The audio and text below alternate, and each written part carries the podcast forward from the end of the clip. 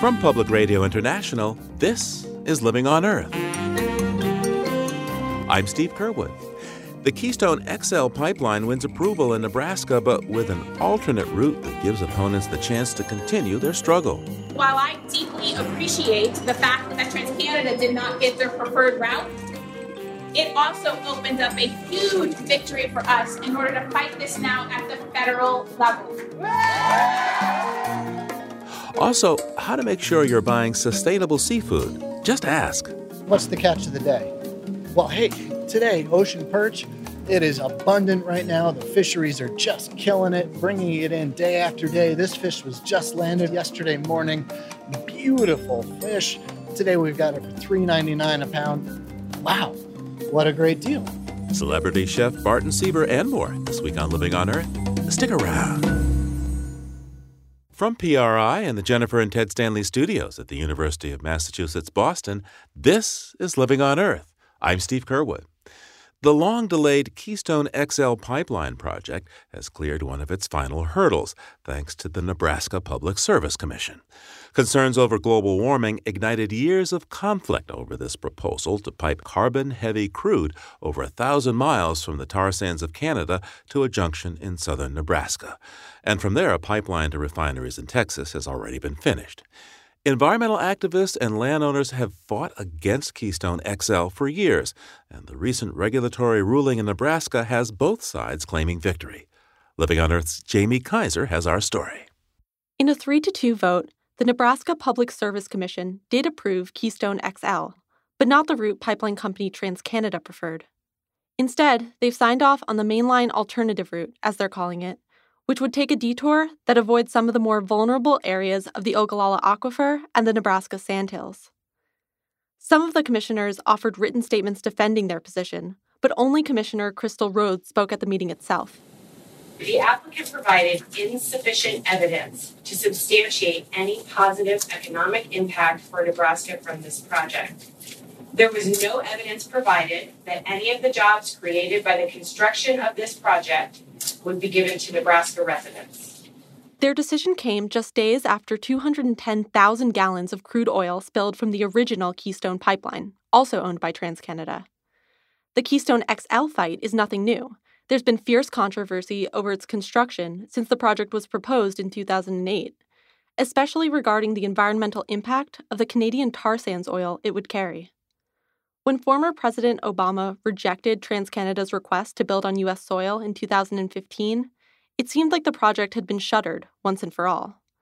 So environmental activists were horrified when President Donald Trump seemed to bring it back from the dead with the stroke of a pen. Today I'm pleased to announce the official approval of the presidential permit for the Keystone XL pipeline. He cited its potential economic benefits.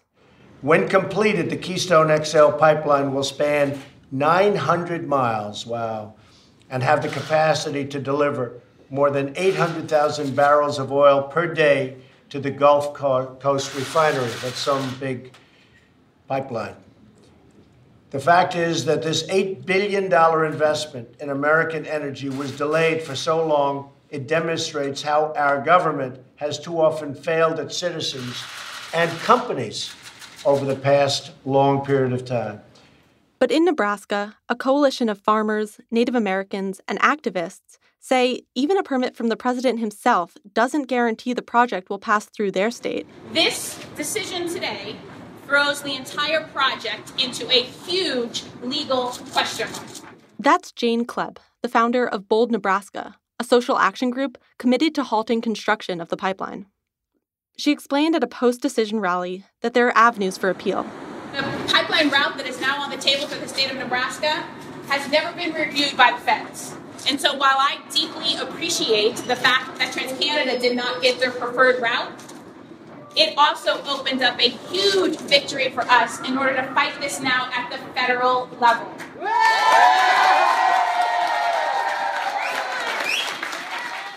Even among pipeline opponents, emotions were mixed.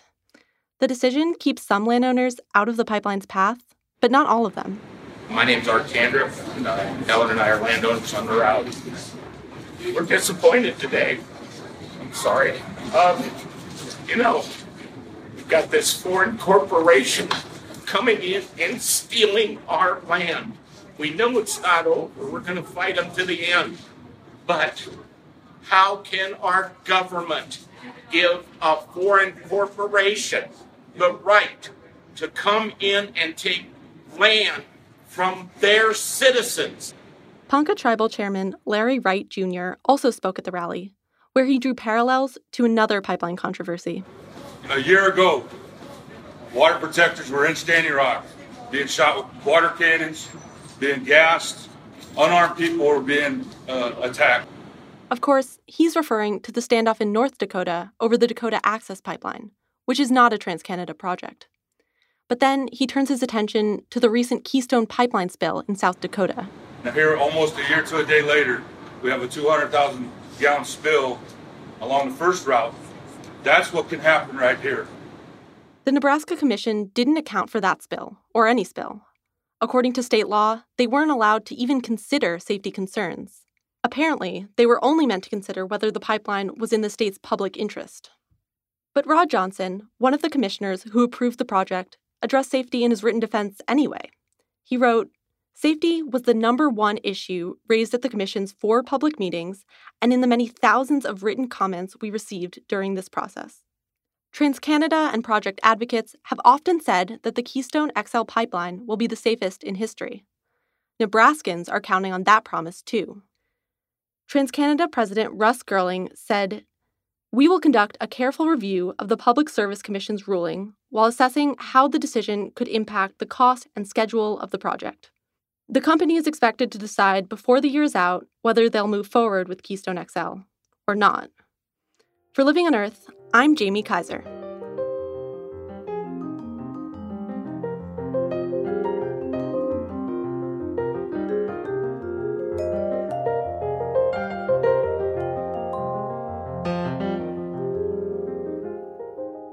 Off to Atlanta, Georgia now to check in with Peter Dykstra and what stories beyond the headlines caught his fancy. Peter's with Environmental Health News. That's ehn.org and dailyclimate.org, and he's on the line now. Hi there, Peter. Hi, Steve. Here's a notable statistic for you. The number of Americans filing for federal disaster aid increased by nearly a factor of 10 this year. 4.7 million Americans, 1.5% of the U.S. population, registered with FEMA so far in 2017 in a year of tragedies, including three major hurricanes, huge wildfires in California and elsewhere, massive flooding, and more. Wow, that's the head count, but what about the money total?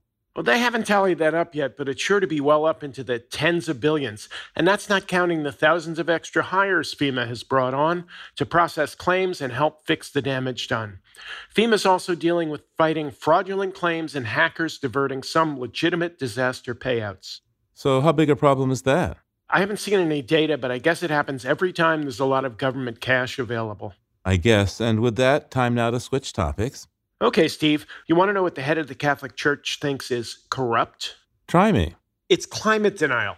Last week, Pope Francis sent a message to the UN climate talks in Bonn. The pontiff called climate change one of the worst phenomena that our humanity is witnessing. He denounced what he called four perverse attitudes on climate negation, indifference, resignation, and trust in inadequate solutions. Now, didn't a band of deniers stage a pilgrimage to the Vatican to, quote, educate the Pope a couple of years ago? They did when the papal encyclical on the environment came out in 2015.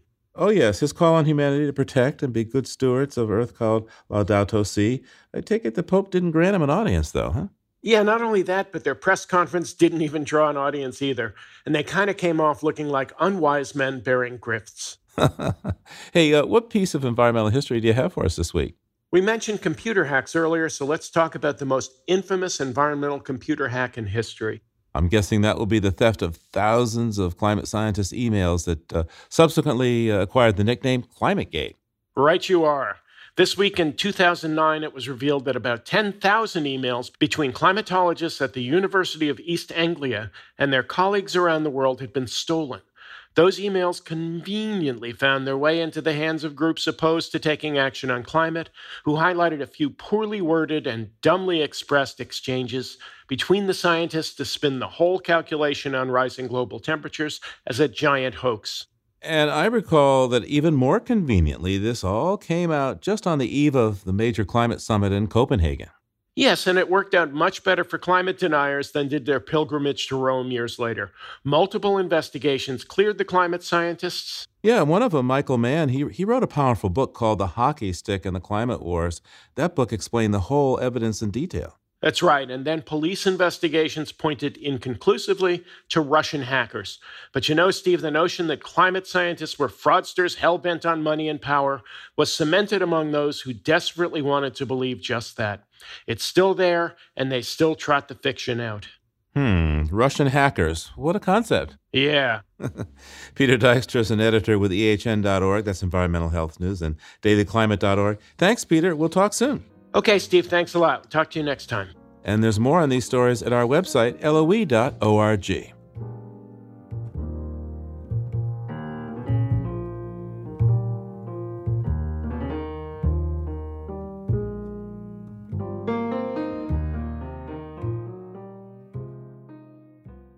If you like what you hear on Living on Earth, please join us with a gift of $5 or more.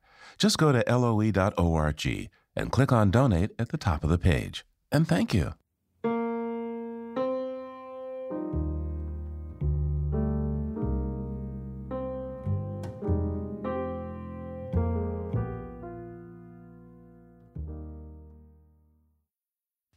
The human species evolved as omnivores, gathering leaves, fruits, nuts, and berries, and occasionally hunting down creatures for their flesh.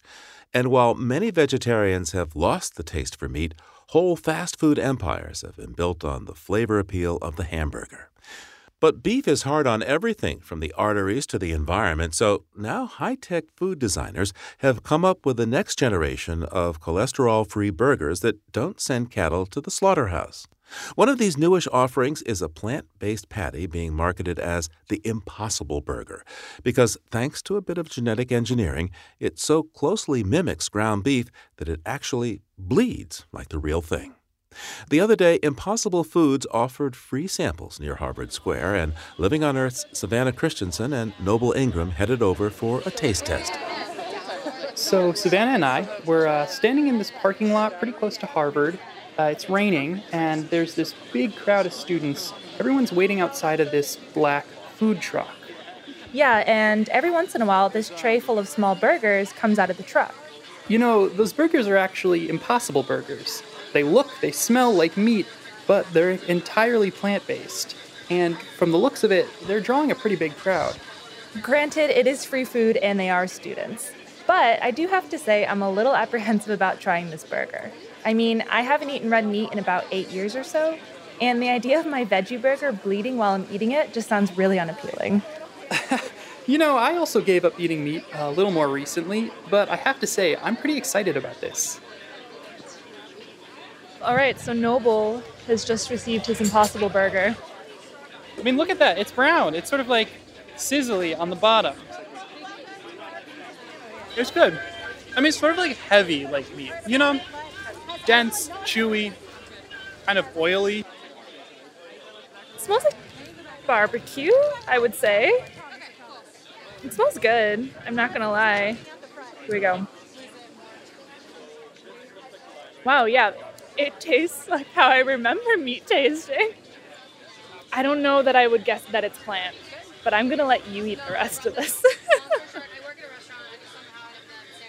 so every time this tray comes out, all these hungry students reach out to grab the burgers, and the tray empties in no time at all. I'm actually a pretty big meat eater. I love meat. I tried to be like pescatarian for a while. And that didn't work because I really missed the flavor of meat. I'm a hardcore meat eater, but I would be open to not doing so if the taste is similar. And I'm like sort of in the process of trying to become a vegetarian, so this is very exciting. And you know, asking around, people's reasons for showing up are really striking. It can be anything from the political to the personal. I know farming meat causes a lot of methane emissions. It's really, from what I hear, terrible for the environment. So I would definitely be willing to switch over to plant based meat. I'm Muslim, so I have to try to eat halal, but I break every once in a while. So I was like, if I have a, another alternative, why not? For me, I have a lot of friends who are vegetarian or vegan, and um, sometimes it's hard to, you know, go out to eat or cook at home. So it'd be cool if there was something that was like a bridge between that. And you know, many of the people that I talk to say they have environmental reasons for trying this burger. And that makes sense. The company says their goal is to reduce the carbon cost of producing meat. According to their website, they say their burger uses only a 20th of the land, a quarter of the water, and produces just an eighth of the greenhouse gases that a normal beef patty would. And on top of that, people think these burgers taste good too. It sort of tastes like um like a cross between real red meat and um, like seitan. Um, it's definitely more like meaty than seitan. It has more of that like flavor, but I kind of like it better than red meat. I'm from Tucson, so we eat a lot of Mexican food, and there's sort of a similar spice taste to the sort of Sonoran-inspired meats that we'll make. So I was reading that to make this veggie burger taste beefy and appear to bleed, the company extracts a protein called heme, which is found in blood but also in plants. And in this case, they get the heme from soy and use genetic engineering to insert it into yeast, and then cultivate it in these massive tanks. So that makes the burger genetically modified. You know, sounds like this burger's got a complicated genetic background. And that's an important question to ask for anyone concerned about biological tampering with their food. I'm a biology person, and um, I feel like there's a lot of mislabeling of GMOs, and that is a personal pet peeve of mine. So I'm less concerned about that and more concerned about just the quality of the ingredients in general, um, regardless if they're genetically modified or not. All right, Savannah, what's the verdict? Well, personally, I don't know if I would eat it again, but it does seem to be pretty popular. Yeah, I didn't think it was quite beef like, but I would definitely have it again. Yeah, well, you can get it in some restaurants already for about the same price as a regular burger. And I hear this is part of the New England rollout tour. They're trying to figure out if there's demand out here. Well, based on what we saw today, I think there could be. The Impossible Burger is just one of many engineered meat alternatives that are becoming increasingly familiar, and a tide of new biotech companies sees new opportunities in the food industry. But despite support from investors like Bill Gates, they have a long way to go before they're a staple of every kitchen. The key to mainstream success, says food activist and Fordham University communications professor Garrett Broad, will be transparency about the ingredients. Professor Broad joins us now from New York City. Welcome to Living on Earth. Thanks so much for having me. Glad to be here. So, you can tell me, Garrett, have you tried the Impossible Burger? And if you did, what did you think? I have tried the Impossible Burger. I had it here in New York City at one of the Bareburger franchises. And, you know, as someone who hasn't eaten meat for about a decade or more, it was an interesting experience for me. I enjoyed it, definitely. But I don't think I'm the ideal person to tell you whether it tasted like meat or not, because it's been a long time for me.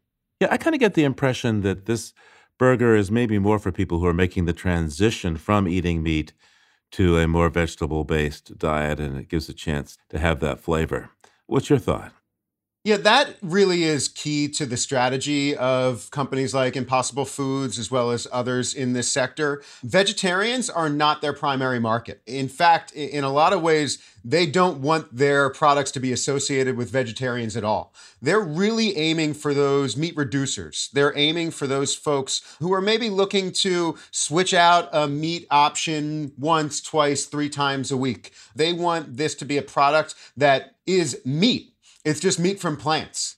So, Garrett, right now, the Impossible Burger couldn't be sold in certain European countries because it contains genetically modified ingredients. Just what is the genetic modification involved in the Impossible Food Burger? So, Impossible Foods uses genetic modification in the construction of heme. Heme is found widely in both the animal and plant kingdom, and it is an ingredient that gives certain flavor and smell and texture to meat as we know it, but it's also in a variety of plant based sources. And in fact, the Impossible Foods is getting this from a plant based source.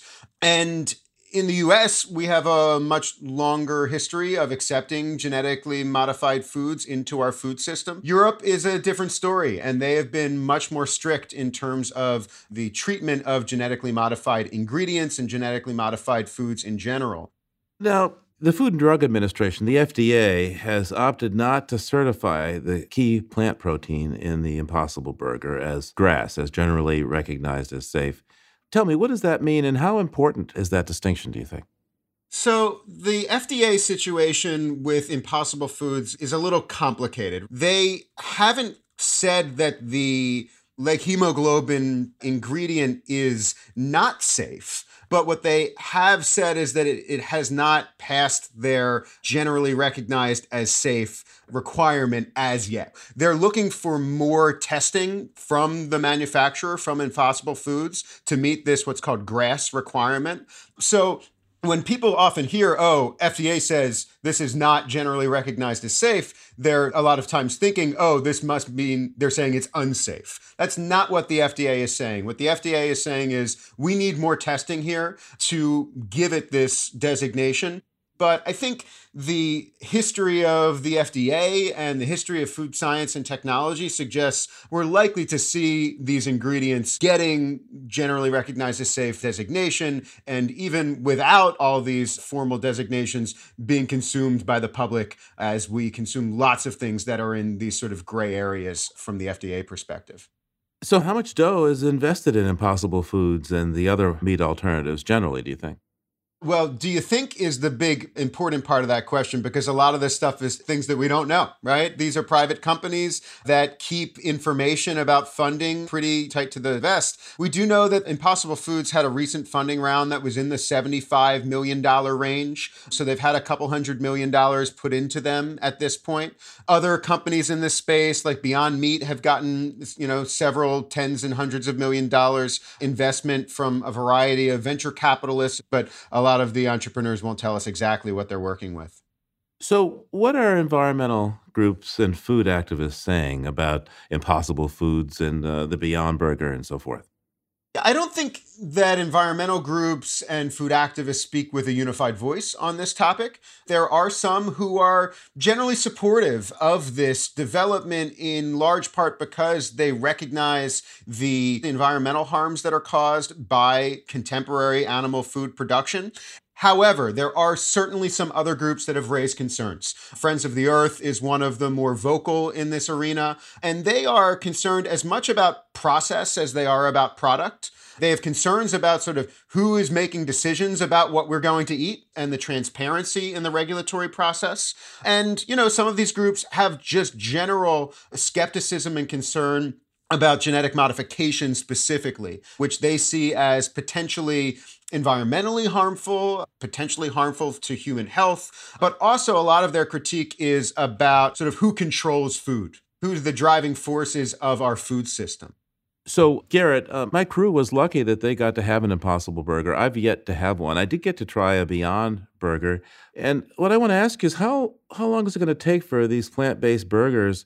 From a biotech company like Impossible Foods to make it beyond the specialty restaurant, beyond the specialty uh, food aisle of of right now. I mean, you can get these in upscale grocery stores, but not at usually the neighborhood ones. So we've seen a lot of growth in just a few years. I mean, plant-based replacements, remember, have been around a long time, right? We've had veggie burgers, we've had tofu and tempeh, but we've seen those have had a very limited market share, right? And so these folks who are doing these plant-based burgers are seeing significant growth over just the last few years. But as you say much of that has been at you know upper end grocery stores or at upper end restaurants. Some of that's changing. So beyond meat which you've mentioned has a deal with safeway. And so they're now at some major mass market grocery stores up and down california primarily you know, you've also seen folks like Richard Branson, who's invested some money into kind of the future of food space in general, say things like, you know, in 30 years, he doesn't think we'll be eating real, quote unquote, real animal protein at all. I think that's probably an overstatement, but I do think that it's important to remember the way that our conventional meat is in many ways subsidized to keep the cost low, right? And so if we paid the full cost of a beef hamburger taking into consideration all of the costs to environment, to potentially health, you know, that couple dollar burger from McDonald's really costs more. And so that's an argument that these folks make too. You know, if we were able to have a level playing field here, these prices could get to parity even quicker. But there is still a way to go. And I think that's something that with scale and with time, I think, yeah, something like a quarter of the market in the next 20, 30 years, that would be huge going from this very niche space that we're in now. Garrett Broad is a professor of communications and media studies at Fordham University when he's not cooking various meat alternatives. Thanks so much for taking the time with us today. My pleasure. Thank you.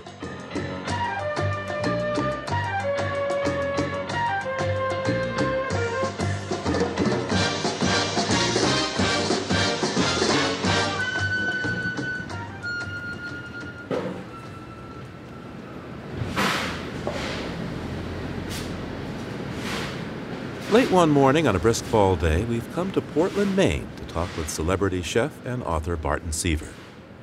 His new 500 page book is called American Seafood Heritage, Culture, and Cookery from Sea to Shining Sea.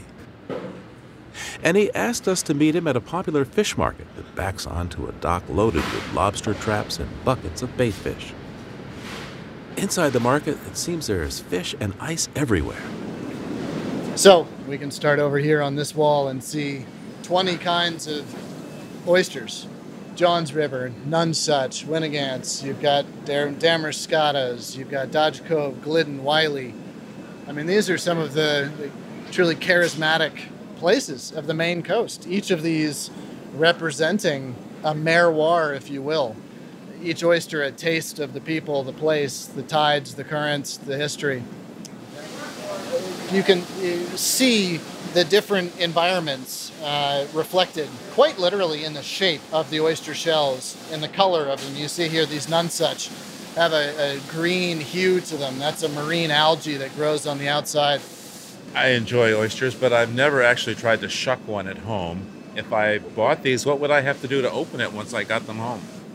There is the fact that most Americans are put off by that this is food that inconveniently comes wrapped inside of a rock.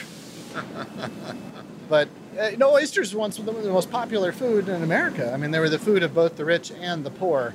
Penny oyster bars lined the Lower East Side. You know, uh, carts, saloons, uh, you know, speakeasies that that uh, celebrated this culture. So, something interesting I'd like to point out to you as we walk over to the fillet fish case here. They got 25 different kinds of fish. Half of them are orange, meaning half of them are salmon type, Arctic char. You've got farm salmon coming from four different countries. You've got two different kinds of uh, wild salmon coming from Alaska. You've got trout in the back there, which is a, a salmonid relative. So, our species preference in America is really very limited. Americans love shrimp, tuna, and salmon over 65% of our total consumption of seafood in this country is just those three varieties. Thank you very much. You have a great day. But what's great about this market is that, yeah, you've got farmed salmon from Chile, from the Faroe Islands. You've got king salmon and coho coming from Alaska. Next to it, you've got halibut and haddock. You've got bluefish. You've got cod, cusk, a member of the cod family. So interwoven between this international commodity seafood trade is the heritage, is, is the fish, the very backbone upon which New England and her communities were founded. Cod is to New England as cotton was to the South. You know, it was the commodity upon which the wealth of this nation first began to accumulate. It was how we began to take our first steps towards independence by becoming a mercantile nation we continue over, and right in front of us is a representation of our bioregion in the form of whole fish. Most chefs have never seen or worked with whole fish, really? let alone consumers. So I want a little advice from you for about fish buying. I'm not an expert at all on this, but I'm looking at this mackerel and it looks really great. For some reason, it's shiny and what should the buyer of seafood, especially whole seafood, be looking for, aside from using one's nose, of course? You, you look at the eyes. Basically, what you're looking for, to, in summary, is vibrancy. You want it to look as close to living as possible. And here with the mackerel, you still see this little murderous underslung jaw as though it's still trying to intimidate you. You see this flesh, you see that it bounces back with gentle pressure, meaning that it's still firm. And you see that in this really gentle light that we're under here, you see that it's reflective. This thing is close to alive. It- is a, you know, a shiny, beautiful, gorgeous specimen. And if you can't say that about the fish, I don't think it's worth buying. Barton, at one point in life, I heard someone say, you know, the best fish to buy at the market is the cheapest. Why? Because it's the freshest. They have the most, they're most anxious to get rid of. What do you think of that old saw? Uh, cheapest might not be the best way to go, but certainly the question there is, is what's the catch of the day? Well, hey, today, ocean perch, it is abundant right now. The fisheries are just killing it, bringing it in day after day. This fish was just landed on the exchange here in Portland just yesterday morning. Beautiful fish, just out of rigor. Today we've got it for $3.99 a pound. Wow, what a great deal. And it seems to be about the cheapest fish here. there's that benefit too. But what we do is when we walk into a, a, a grocery store, into really any retail scenario, and we say, My recipe says red snapper, we are making demands not only of this business, we are making demands of fishermen beyond that serve this business, and ultimately of the ecosystem. And when we act with such hubris, to think that it's our place to tell ecosystems and fishermen only what we're willing to eat rather than ask of them what they are able to supply, we are creating inherently unsustainable systems. Well, we've been trained with factory farming. I mean, I don't know as consumers that we're really trained to think about buying what's available and what's smart as opposed to what the recipe book says. We're beginning to get there. You know, and, and to be quite honest, I mean, one of the great victories in, uh, of humankind is the fact that we're able to produce so much food. And there's a lot of controversy about how we do it. But the fact that we're able to feed so many is a victory. Frankly, I do enjoy eating. I got to admit it. Yeah, hey, I do too. You know, but um, you know, I think people are beginning to sense that through food we connect to civic, social virtues, values in ways that are very exciting. That make food an exploratory opportunity, not just a satiation exercise. Bart and I grew up in Boston, and um, close family friends. Uh, the dad worked as a longshoreman, and would bring mackerel home to cook and fry. I don't think, since I was a teenager, I've seen a whole mackerel. Well, why don't we uh, pick some of those up and uh, take them back to my kitchen, and we'll help uh, relive some of those memories for you. All right.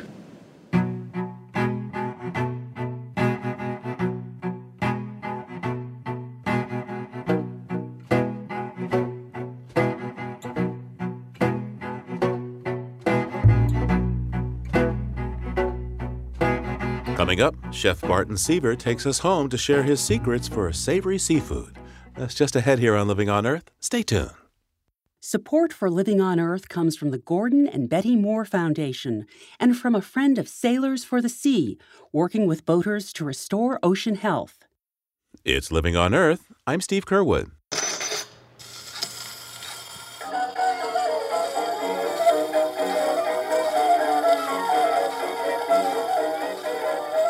We've come to the 200 year old home of celebrity chef Barton Seaver.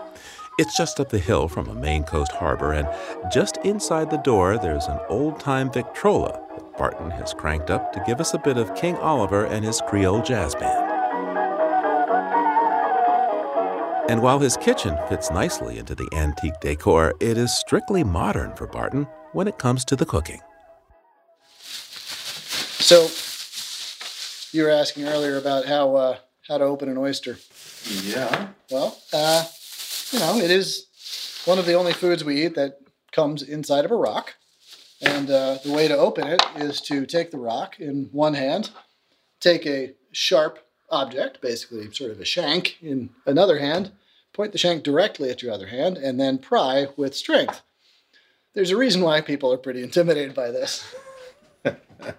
so we picked up two different uh, provenances of oysters here. So this is the Nonesuch oyster on my friend Abigail Carroll. She grows these smaller oysters, beautiful shell hinge on them. And these are wild oysters from Damariscotta, a powerful uh, tidal river up the coast. And you can see they're just a little bit more unruly in their shape and form and size. And well, they're a little bit dirtier. Doesn't make them any less any less delicious. In fact, they both will give off their own charm and unique qualities. And that's the whole point of an oyster.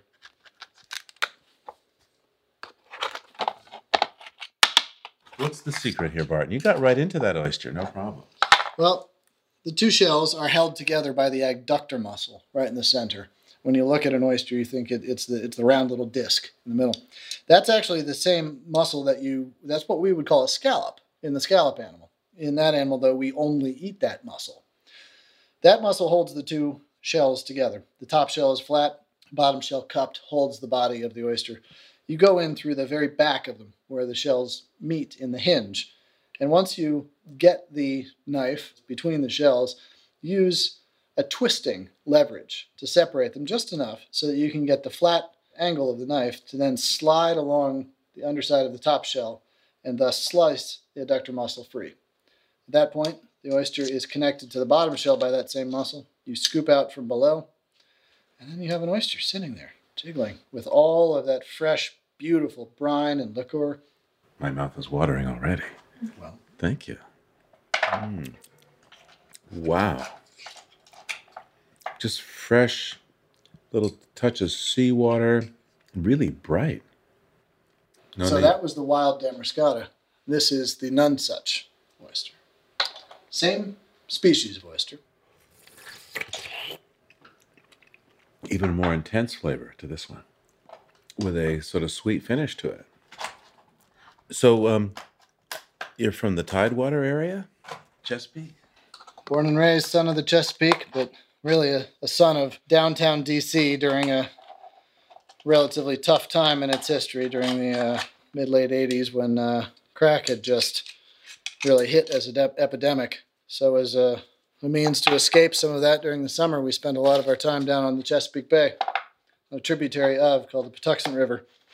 There, I learned my appreciation for seafood and uh, also learned my understanding of the bounty of waters and created in my mind what, what you call my baseline, what I understand bounty in this world to be. And it's a real interesting thing in conservation is that we create an idea of what we think is normal based on our experiences. And then we fight. We fight with all that we are to sustain that, to get back to that normal. But in many cases, that normal is so far from pristine or pure or truly sustainable that uh, when we talk about ecological baselines or even social baselines, we get to the question about sustainability is that what is it that we are trying to sustain at the end of the day? From a biological standpoint, we often have no true understanding of, of what level of biomass or of diversity that we're trying to restore, really. But when it comes to a social baseline, I think that's where sustainability becomes understandable. It becomes actionable, measurable, and valuable. Because what I'm trying to sustain is 5,600 individual licensed owner operator lobstermen and women along this coast. I'm trying to sustain my neighbors. I'm trying to sustain the fisheries that have forever, since white man populated this area, sustained these communities. And when I say sustain, we're talking about fisheries here. A lot of people don't understand what a fishery is, though. And I, I want you and your listeners to, to practice the, an exercise for you. Close your eyes and picture a farm rows of corn, autumn splendor, setting sunlight, red barn, gently reflecting back, a one and a half lane dirt road trailing off into the distance. Iconic America. The amber waves of grain, the fruited plain. That was easy. I mean, it is rooted within us. Now close your eyes and picture a fishery. It's dockside. For me, it's dockside. It's Boston is an area that uh, fishing boats. I don't know if they land so much there anymore, but they used to land when I was was little, and it's noisy. And there's lots of wooden boxes and men running around with uh, hand trucks and hollering and ice and and water splashing everywhere.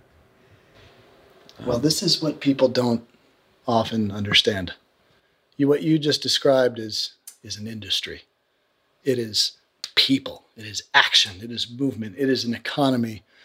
Too often we stand on that dock and we gaze wistfully out at the wine dark sea and think that a fishery is something that happens over the horizon of our attentions. But you're right, a fishery, you stand on that dock and you hear the sound of those jobs in motion. You turn around, you look at the houses and the schools and the roads and the quality of life for those people living in that community.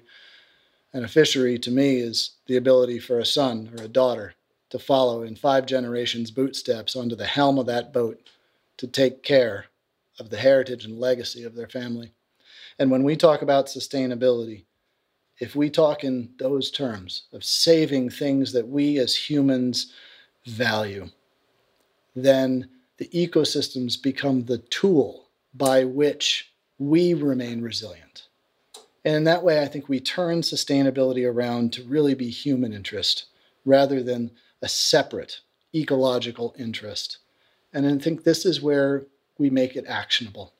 We take an oyster in our hands, we slurp it down with a local beer, and we say, wait a minute, that's environmentalism? On the half shell with a six pack? Hey, Steve, I'm in, buddy. Unfortunately, as I think about it, uh, that place that I that, I recall from a kid, I, I think it's a hotel now. That's part of the the hard truth of fisheries is that they happen on very valuable property.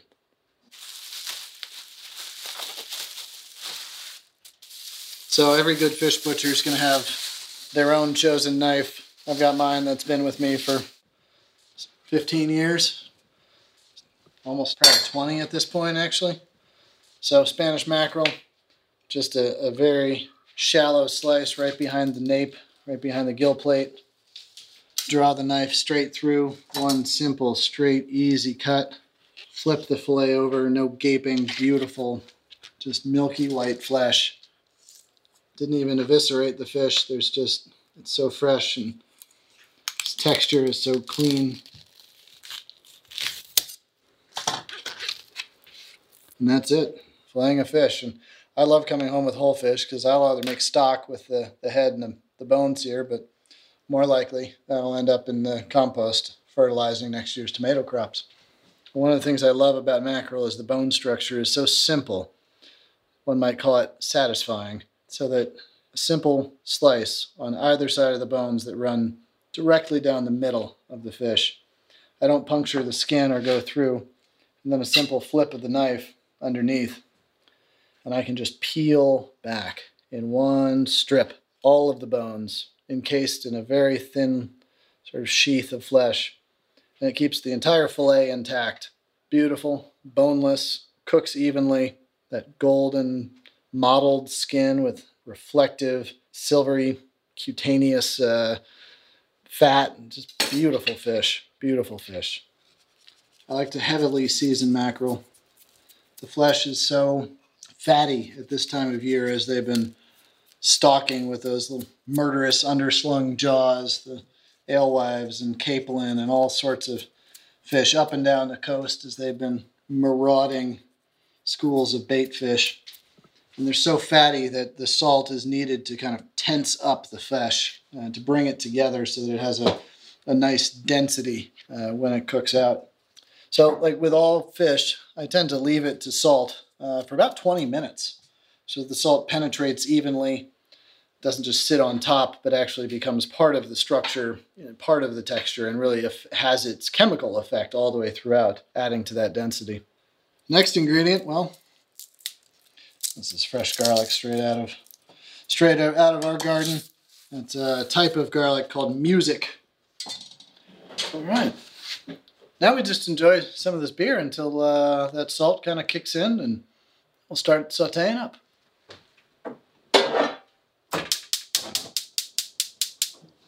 So we're doing a very simple, straightforward dish. Might sound a little complicated, but it's kind of four ingredients. You got your fish. We're going to saute it in butter, herbs, and lemon. Well, then I'm going to add a fifth ingredient just for you, Steve. We're going to uh, we're going to blow this up. Blow this up, Barton? Yeah. Well, this is New England, so I'll throw some rum on there just at the very end. Do a little flambe just to get your spirits rolling. So the butter's going in.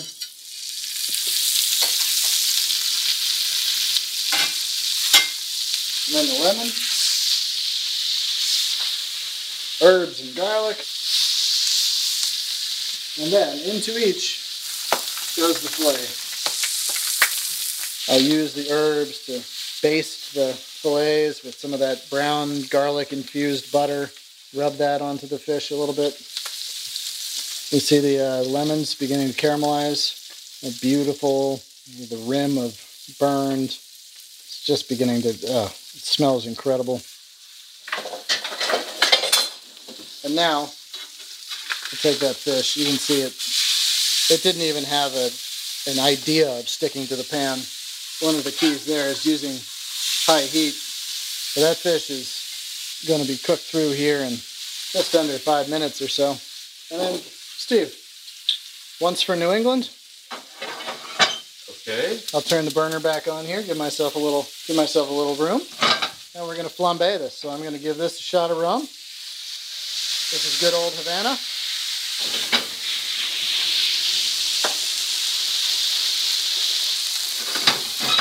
Throw uh, a little bit of butter right on top. Melt in, create that sauce. Take that caramelized lemon, drizzle it over to finish it out. And there we go. Pan seared mackerel with herbs and shot of rum. Wow. You make it look so easy, but it's not. You know, truth be told, let, us take some things out of this recipe. Let's take out the booze. Let's even take out the garlic. And heck, you can even take out the herbs or the lemon. And what you've got here is a cast iron pan. You got a beautiful piece of fresh fish. The catch of the day down there, the best looking fish they had at the market. Bring it back up here. What is it? It's fatty, late autumn, beautiful mackerel. So rich that fat renders off on your fingers just by the touch. Salt it and just let the salt sit until it absorbs deeply into the flesh. Saute it in a hot pan in nothing but butter. Let that skin crisp up just three minutes till it begins to just show a little bit of doneness along the sides. Turn it over and turn the heat off. Wait another three minutes. It's cooked all the way through, gentle, slow, and you have a beautiful piece of fish that tastes like everything beautiful the ocean has to offer. Bottom line is, cooking good fish is as simple as this buy good fish.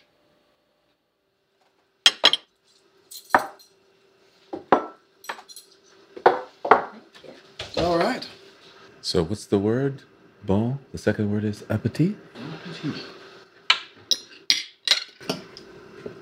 Don't need a knife for this. Ooh. Okay, this is not your uh, fried mackerel. This is amazing Not mackerel. It literally melts in my mouth, and yet it has that little kick that mackerel is. A little sense of oil and ocean and, and effort or something that's in that. It's the taste of vigor. Yeah. Yeah. These are active, strong, beautiful, dart like fish that can swim at ungodly speeds. They, wow, are they amazing in the water and amazing out of the water. You know, when we go to the fish market, it's so important to just ask what's the catch of the day, to participate in a, to behave in a sustainable manner once we walk through the door. If we come in with our own, carrying our own demands of fishermen, of the fish market, of the oceans themselves, demanding only what we're willing to eat rather than asking of them what they are willing and able to supply, we walk out with the best piece of fish that we can. But in order to do that, in order to really enjoy this fish, we, we have to practice liking them. We have to practice at understanding and knowing their flavors and their, their charisma and their character. And we're not accustomed as a culture to liking mackerel or liking sardines even anymore. Mackerel is once the most important, valuable, and, and favored fish in all of the land. You know, if we shipped the salt cod overseas, the mackerel that stayed in the kitchens here. It's actually pretty good. Mm-hmm. Barton Seaver's new book is called American Seafood Heritage, Culture, and Cookery from Sea to Shining Sea. Barton, thank you so much for this, well, delicious encounter. It's such a pleasure. And, and what a way to end it. A little jazz and a great meal.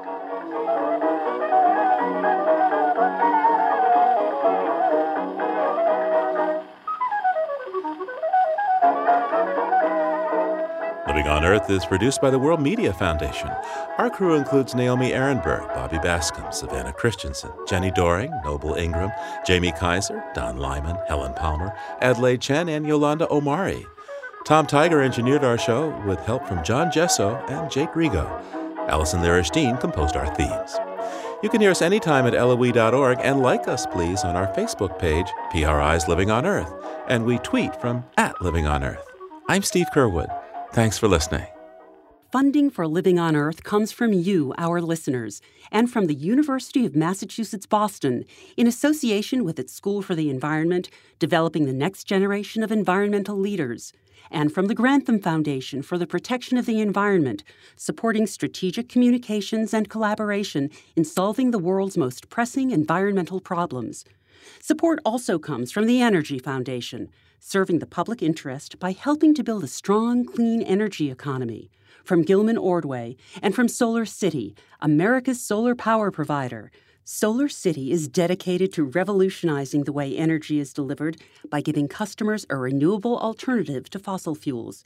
Information at 888 997 1703. That's 888 997 1703. PRI, Public Radio International.